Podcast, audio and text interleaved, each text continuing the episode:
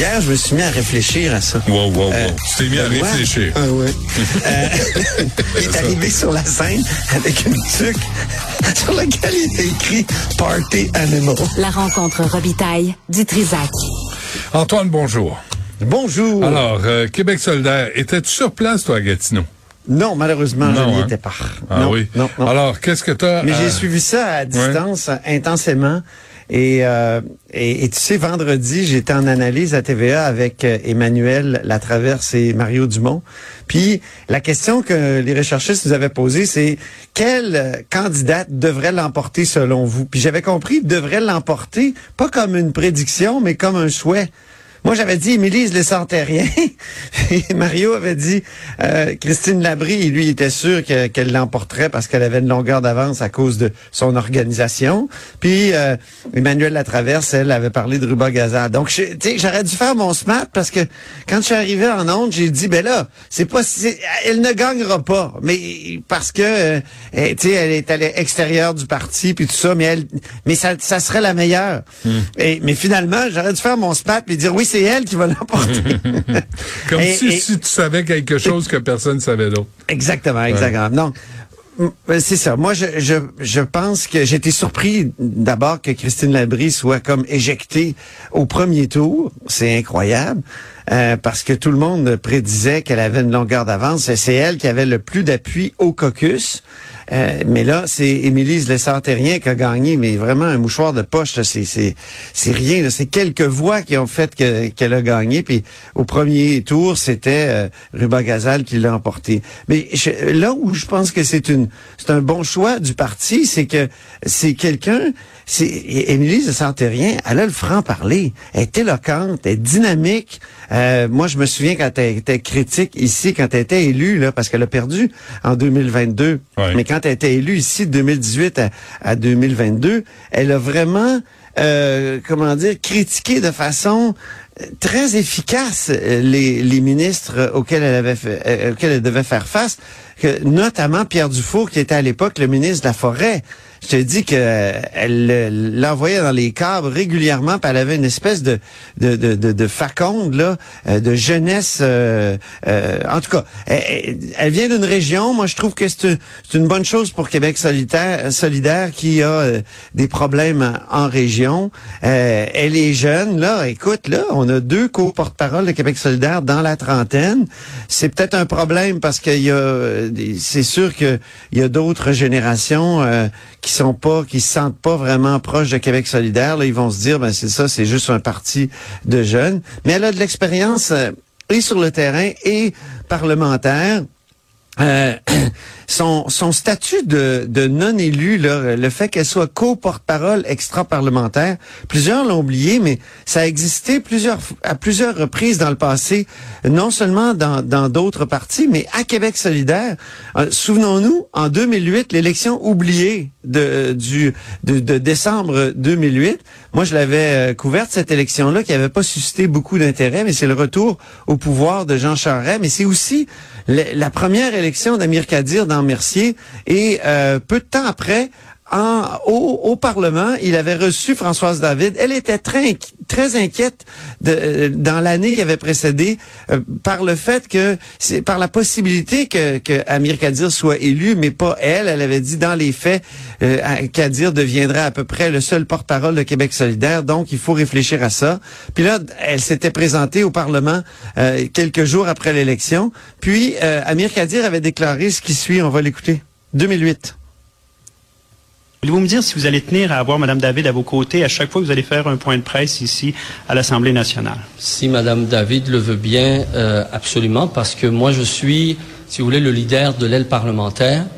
Et on peut penser que Madame David, en fait, est la leader de l'aile extra-parlementaire. Notre parti travaille Mais de manière cohérente élue. et concertée. Ça veut dire qu'on va être tous les deux tout le temps. Donc, extra-parlementaire, ça avait fait rigoler un peu. Je me souviens à l'époque, il y a des gens qui avaient dit, ouais, extraterrestre peut-être un peu aussi. mais, euh, mais euh, ma- puis Madame David avait dit dans ce même point de presse-là, en 2008, que euh, il n'était pas, il, il fa- fallait pas les voir comme des gauchistes extraterrestres, justement. On avait bien euh, rigolé avec ça. Mais Il y a- il y a temps, autre- en même temps, si, euh, si je comprends bien, Mme Lessard-Terrien, je vais lui parler à 13 heures d'ailleurs, euh, elle, euh, elle a besoin d'être euh, parrainée ou accompagnée si elle veut prendre la parole à la- à Oui. l'Assemblée nationale. Ben comme euh, Paul Saint-Pierre Plamondon euh, pendant euh, Ouais. pendant quelques, quelques temps, quoi un an et demi certain, il était toujours parrainé par Pascal Bérubé ou par un Ouais. autre comment député. comment t'expliques Ouais. que Gabriel Nadeau-Dubois n'ait pas eu d'adversaire? Ben c'est comme ça à Québec solidaire, on, on le confirme euh, et, et, et, et- ben parce que parce que je pense que la grogne à son égard était moins forte qu'on qu'on a pu le penser avec le livre de, de Catherine Non, Dorion. mais sans grogne, euh, les Antoine. dorionistes, ils étaient pas très forts là finalement. Ben non, hein. Ils ont Mais- mais représenté sans- 10 Sans avoir Hmm. de grogne, peut-être quelqu'un voulait proposer autre chose que la vision de Gabriel Nadeau-Dubois à la tête de, de Québec solidaire. c'est déjà arrivé dans le passé, mais il avait obtenu 94 Là, il a, là, il a, il a obtenu 90 Donc, euh, La chaise vide, pour lui, la c'est chaise vide bonne- a eu 10% quand même. ben oui, je sais, mais c'est bon? une bonne, c'est quand même une bonne fin de semaine. Pour une chaise Euh, vide? Pour lui, je trouve, parce ah, que Je pensais que tu parlais de la chaise vide. pour la chaise vide, euh, non. Euh, mais c'est pas pire quand même pour une Pas chaise pire. vide, 10% Pas de Oui. discours, pas de plan, pas de programme, Ouais. pas de Ouais. dépenses, pas d'interview, rien. 10 C'est bon? Mais comme Rémi Nadeau l'a bien souligné dans le journal, je pense que Gabriel Nadeau-Dubois a réussi à attendrir les cœurs des, des Ouais. militants, même ceux qui lui en voulaient un peu pour euh, son côté trop lisse, trop euh, stratégique. Y a-tu Et là, cru, faut toi? le savoir, là, je reviens à, je reviens à 2007. Françoise David avait peur que le seul élu, s'il y avait un seul élu de, de- de- de Québec solidaire, et c'est arrivé en 2008, il y aurait toute la place et il serait le vrai seul chef. Ben, c'est ça qui va arriver, là. Ben oui. C'est- c'est, c'est clair. Il va avoir toute la place et c'est le genre de questions qu'il faut poser à, à Émilise Lessard-Terrien. Comment elle va faire prendre sa place à travers tout ça? Mm, Elle qui est à des milliers de, de- de kilomètres euh, du Ah ouais. Parlement. Donc, le Ça, chef, mais elle dit qu'elle va venir officiellement, souvent là, aussi. le chef, c'est Québec, de Québec solidaire, c'est Gabriel Nadeau-Dubois. C'est ça. Il y a une ombre au tableau dans cette bonne fin de semaine. Je pense que c'est euh, pour Québec solidaire, c'est euh, le fait d'exclure les candidatures masculines.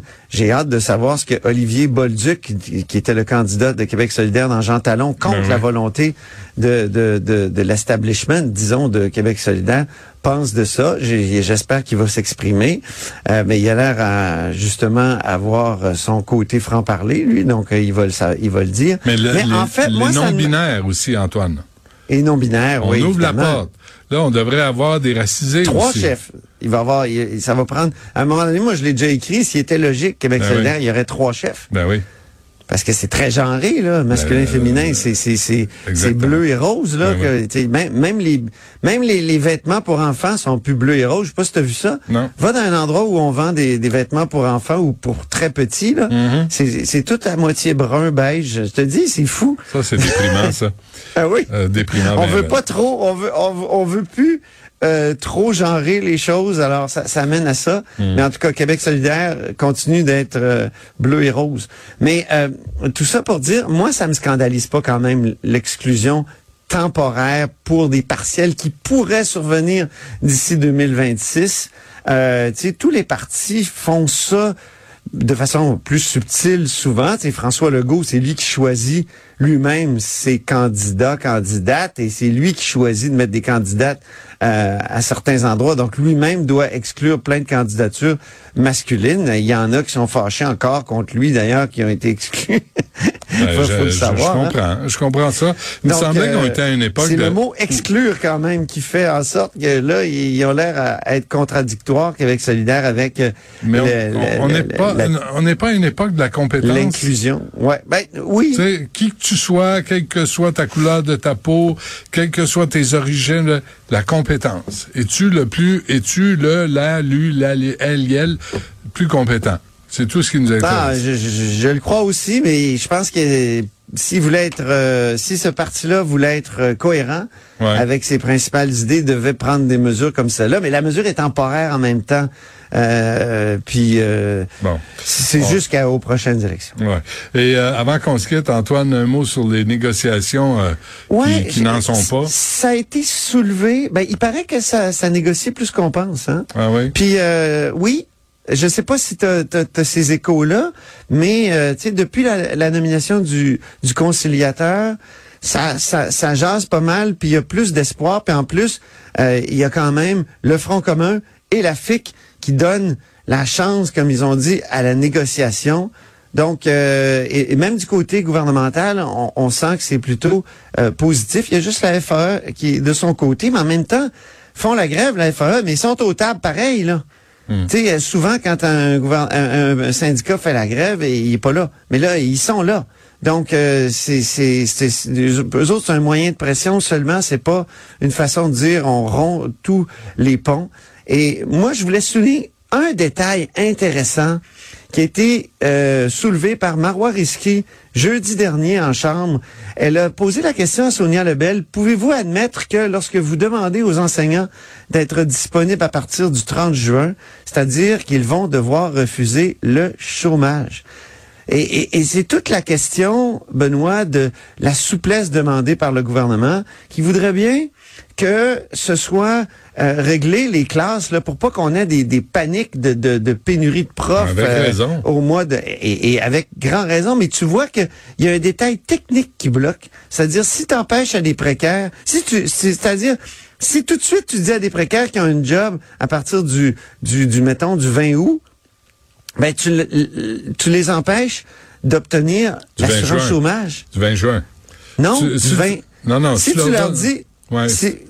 Mais c'est- Non, mais si tu leur donnes un job en juin, c'est qu'actuellement, ils, ils- actuellement, ils finissent de, de- de travailler fin juin, Ouais. Mhm. puis après ça, ils tombent sur le chômage. Ben, J'en sais quelque chose. Je l'ai déjà fait quand j'étais prof ouais. euh, au cégep, moi, parce qu'on était, j'étais précaire, puis j'avais pas Mhm. une tâche pleine, donc j'embarquais sur, sur sur le chômage. J'étais un jeune père de famille, j'avais besoin de ça. Ben oui. Et je- mais, mais en fait, à l'époque, c'était une époque de, de surabondance de professeurs. Et donc, c'était vrai que c'était pas certain que j'ai un, un boulot.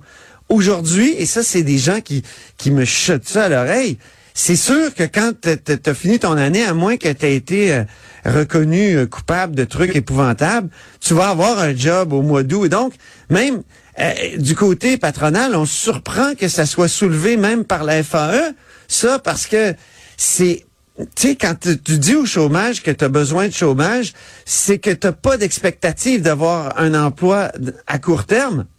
Alors que là, ben, deux mois plus tard, tu as, un boulot, c'est certain. Alors, c'est presque, il y, a- une question presque de, de fraude, là, de, danger de se faire accuser de fraude. Euh, et mais c'est une poignée donc de, précaires dans le système qui font en sorte qu'il, que lui, eux, ils perdraient pas mal. Euh, en même temps, ils sont payés sur 10 mois. Ils ont, alors que les, temps pleins permanents, eux, sont payés sur 12 mois. Ils ont le même salaire. Donc, faut dire qu'eux, là, qui vont toucher du chôm- chômage l'été, ils, ils, ont cas, on comme une petite prime. ouais.